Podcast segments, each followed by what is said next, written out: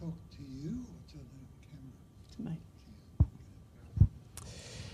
Well, hello. Thank you for joining us today for Going Deeper. Thank you so much, Keith, for your message this morning, continuing on in our series in John. Now, one of one of the main motivations that we that we've got for this series actually comes out of Peter's writing, where he's saying, "Always be ready to give an answer to anyone who asks about the hope that you have." And this morning, what one of the things out of a number of things that really grabbed my attention is you, you zoomed in on the hope we have that Jesus articulated in John 3:16. And what caught my attention is, is that, Keith, I know that you're not new at this game, but the truth of that passage, of that verse, seemed to be very, very real to you. You were very passionate as you were speaking about what it is that Christ has done. You said something like, How do we even hold our head up? if it weren't for that forgiveness. Um, can you let us in a little bit on on even now for you what's going on when you grapple with that hope, with that truth? Yes, I can try uh, succinctly. To sum it up, I th- I think as I get older, I actually and I think, if not all, most people who are anyway getting towards the senior years of life, this kind of hope is more and more a reality in the sense that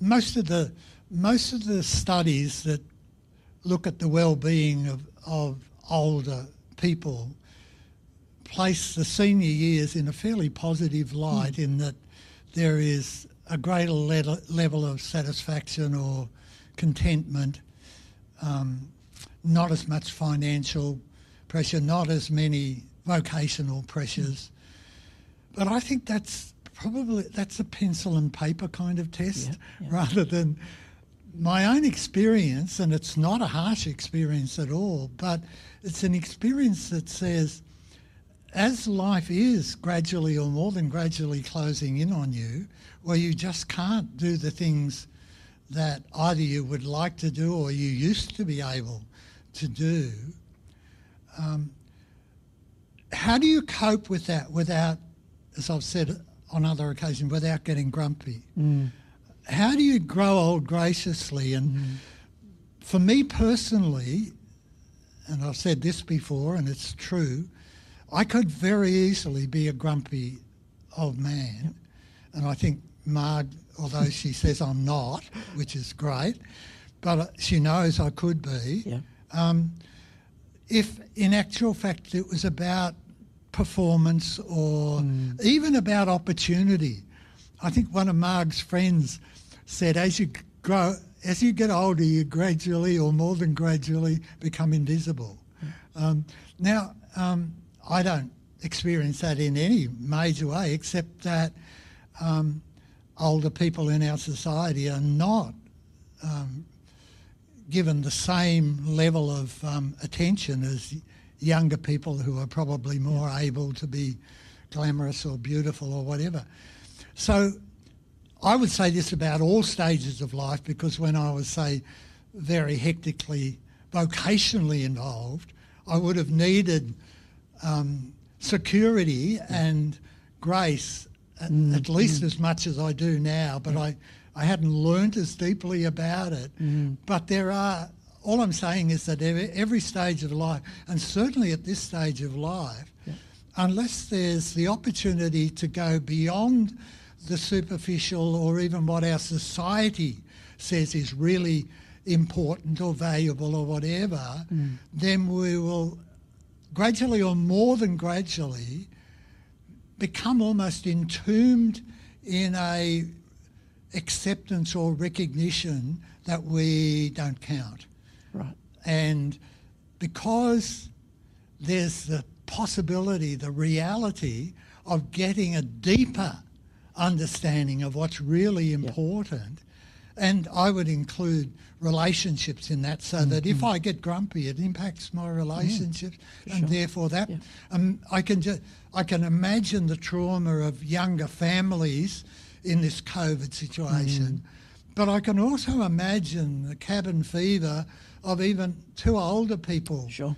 basically being stuck with each other almost 24 7 and that not working out very well at all. So, somehow or another, there's got to be grace in there and the opportunity to value the other person and to care and to love for them. So, I, I, you're right. The idea of Rabboni, where I worship Yes. because of who Jesus is, not only um, what he taught and what he did on earth, but on who he is, that's my saving grace every mm. day. So it's interesting that you say the every day. That's my saving grace every day. When we understand Rabboni as master and teacher, and this idea that how, how do I face the day, I think was something else that you said. How do I face the day? Mm. What does that mean to you in this idea of, of every day? What does that look like every day for Keith. I know that I could turn into to grumpy old Keith. I know I can be grumpy old Jeff. I get reminded of that too. Um, how does this message of grace, the reality of this master teacher Rabboni, what does that look like for you? Recognizing that that could be my reality, grumpy Keith, day by day. How are you reminding yourself of this master teacher of grace day by day?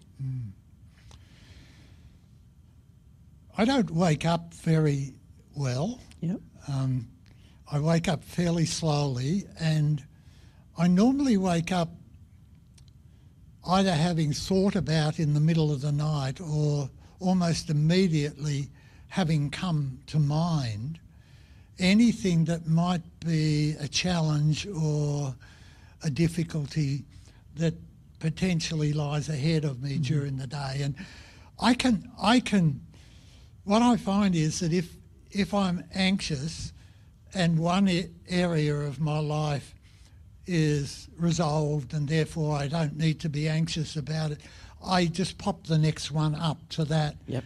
Fill So I can actually get anxious about going shopping Yep. which I normally would not be, but about, oh, I- I won't go in, into detail, but, but just about anything almost. So uh, I have a, a bit of a ritual that after I've, after I've had my shower and whatever, the first thing I do, and this would be, I'd say nine out of 10 or even 99 out of 100, I have a little devotional book that I recognise isn't everybody's um, major helper, but for me, it's a devotional book in which the writer purports to be Jesus and gives Jesus' perspective on Yes, life yeah. at the beginning of Wow. every day.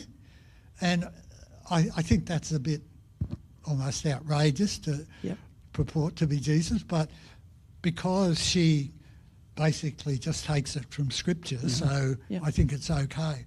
So I'm reminded uh, about the key realities of this day, which are that um, not only am I alive, but He's alive, that His Spirit is in me, that um, He can work everything together for good. Yeah. He can He can actually come into any situation in a wiser, um, longer term constructive way than I could ever think about. And therefore, let this be a prompt to me to, in whatever comes up in that day, to give it to him and to invite him in. You know, the, as Peter says, because I don't think this only refers to uh, salvation, but the best invitation we ever had in our lives.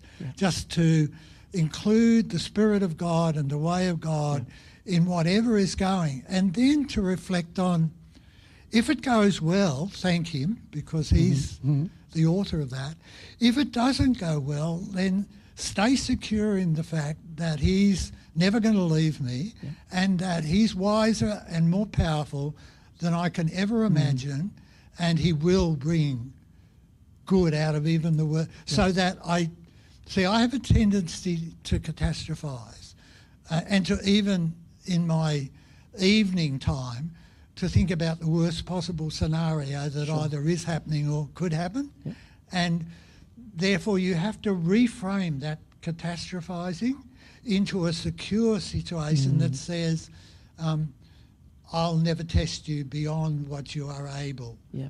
to mm. go through. I love that you you phrased that as you know it's it's that reminding reminding you of of the key reality that there are many things that that might make me anxious that I could catastrophize about, but there is a greater reality. It's his. He's got it.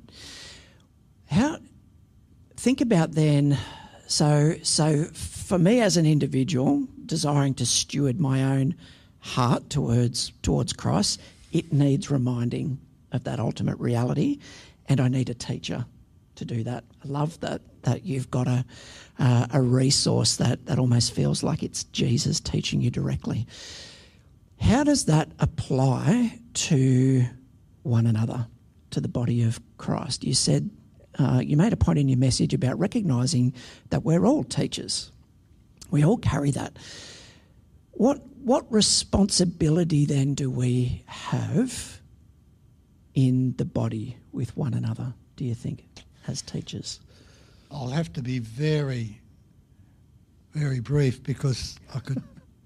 this is not only crucial, but it's it's it could be quite an ex- expansive subject. But I would summarise by saying the first thing is that the one another, um, if we accept God as creator and that He created everybody in his image. It's a marred image, but so therefore we are all of incredibly valuable stuff. Yes. Then that changes my view of every person, whether they are in the deepest relationship with me, such as Marg, my wife, or whether I pass them in the street as a person who seems obviously to be struggling or whatever. There's the one perspective that says this person is just as valuable as I am, and they are, in God's sight, uh, a person to be um, loved and cared for and valued. So every relationship is a gift and also a responsibility. But it also allows me to see that, see, if I can just go back to what I shared in the sermon, I didn't have time to go into it, but those words of life, words to build a mm. life on, Yeah. Yep. they are actually, in my experience and assessment, the wisest teachings I have ever hmm. read. The Sermon on the Mount, Yes. they are not easy teachings mm-hmm. and they are not teachings that I am able always to follow. But I also believe, and this is also from a well-being and psychological perspective, they are the essence of living healthily and well. Hmm. So that when there's the great emphasis on love and grace, on, on security and forgiveness, I think they are the key issues for any ongoing relationship. So that I seek to relate to other people, not in a wishy-washy kind of everything's great, mm-hmm. I'm not going to address the difficulty or whatever. Um, speak the truth in love when that's appropriate, but it'd be in love and at the right time and Yeah. the right way. But actually to approach by the Spirit of God's enabling within me every relationship as a not only a great privilege and opportunity in terms of for me, but also potentially in almost incremental ways to build into those other people something of the love and grace of God. yeah. Can I give you an example? And I try to do this. um, I go for a walk most days, and now I, I mostly just walk around Adcock Park because I think it's quite a, a beautiful place. I walk to it, and I'd say about every second day on an average, there's a lady who walks and she walks the opposite way from me. And she first took my attention because a lot of people say hello to you and nod to you, but Yeah. there was no response from her. She normally wears a hoodie and she wears very dark glasses. Yep. And as far as I could see, she acknowledges nobody Yep. or no, nothing. I felt it the opportunity to just very, very gradually try to connect with that person. So that at first I just started nodding. Yep. So for several times I just nodded. And, and after about three or four times she nodded back Yep. which is strange because I didn't think she was even going to look at me, but she nodded. I love it. Yep. This is probably six or seven weeks later, and yesterday she not only said hello, but she she raised her hand Wow. to say hi. It's progress. That is progress. So I actually, in a funny kind of way, just think that I don't know what's in her life. I don't know who she is, Yeah. whatever. Don't know where she lives. Yep. Don't need to know any of that. But just for us to try and be Mm. something, even in very small ways, of the love and grace of God, as we because they are incredibly valuable Yes. people. Just acknowledging another human. Yeah. Um, I, I love how in so John three sixteen, fairly logical. It's followed by John three seventeen, um, where Jesus didn't come into the world to, condemn the world. to condemn the world, but to save the world. And Candice, you'd be happy to know that the word "world" is cosmos. Um, so thinking then, so uh, about what, what that means to be stewarding our own hearts toward grace, and then there's also this one anotherness. How how then do we carry this this hope to the world? What does that what does that mean to the world? Jesus came not to condemn the world, but to save the world. We're carrying that hope. That's the hope that allows us to lift our head up each each day, to face the day. What does it mean for us to be carrying that truth in the world? Do you think? I think, first of all, it means probably our world, so that whatever opportunity each of us have, um, that we recognise the privilege of those interrelationships and also something of the opportunity of them to be God's colours and flavours, because that salt and light, and and um, as you reminded us, I think um, Peter's Peter's both challenge and encouragement is that we would always have um, ready some way of, and these are my words, of blessing other people, Yeah. but to always, if we have the opportunity to speak into their lives in any way whatsoever, to do it with respect and with gentleness Yep.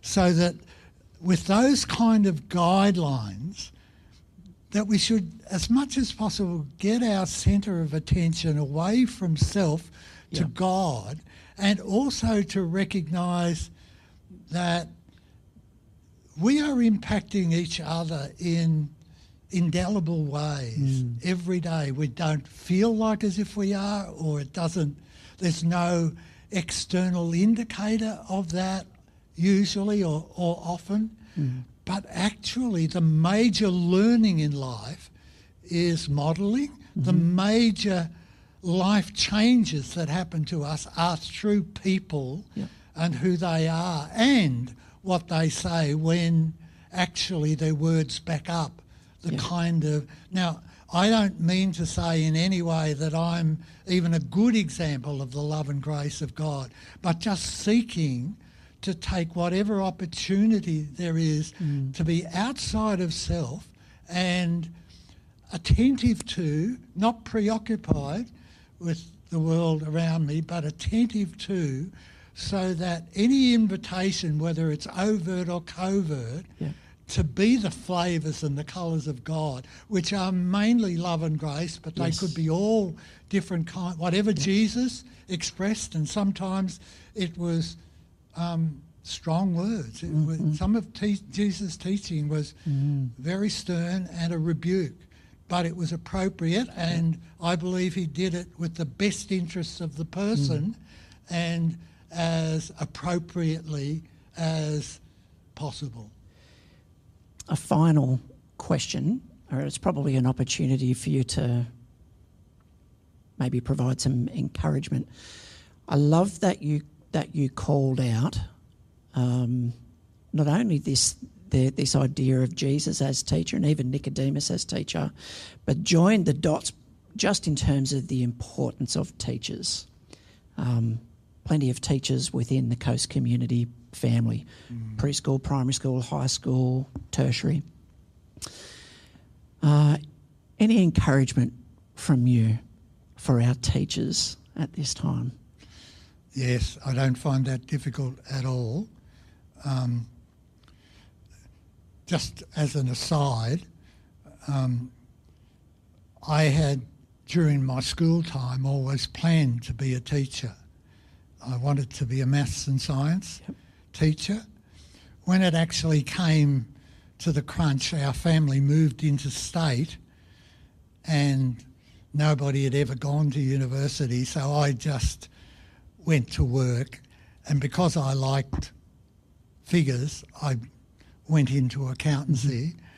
So I've always had in my heart actually a, a, a thought that, and I don't mean this seriously, that I missed my first calling. I don't believe I, I did, but I love the idea of being a teacher. Um, I think I think pastoring is towards the most difficult vocation, but being a school teacher or a preschool teacher is towards the most difficult. And if you um, wonder about that, I think that the only reason why many, many teachers survive and can keep coming back is that they have many sabbaticals built hmm. into their lives and their responsibilities. If that wasn't true, if there hmm. weren't hmm. term holidays, and many teachers don't take the whole of that term holiday, they, they do some work, and teachers usually work way beyond nine till three or whatever. And the discipline side of teaching is a mm-hmm. very, very difficult and draining Yep. to remain a compassionate person and keep whatever compassionate culture, as I believe our school does, because mm-hmm. I go into that culture just peripherally every three months through mentoring, and I just can sense the children and the staff. There's a special culture mm-hmm, there that's mm-hmm. incredibly powerful Yeah. to these children who are very much in for, formation. Mm-hmm. So I actually believe that our society does not value this vocation anywhere near as highly as it could or it should because it's not only very difficult, but it's absolutely crucial mm. to these formative years of people's life. Parents, of course, are the major contributors, but let's never underestimate how important teachers are. Mm. Totally agree. Thank you so much, Keith. Thank you for being our teacher today. Uh, I hope that there's plenty in there for you to be uh, thinking about, meditating on, sharing in your home groups this week. Uh, thank you again, Keith. That's always uh, a blessing to us. And so we'll see you next week. Bye for now.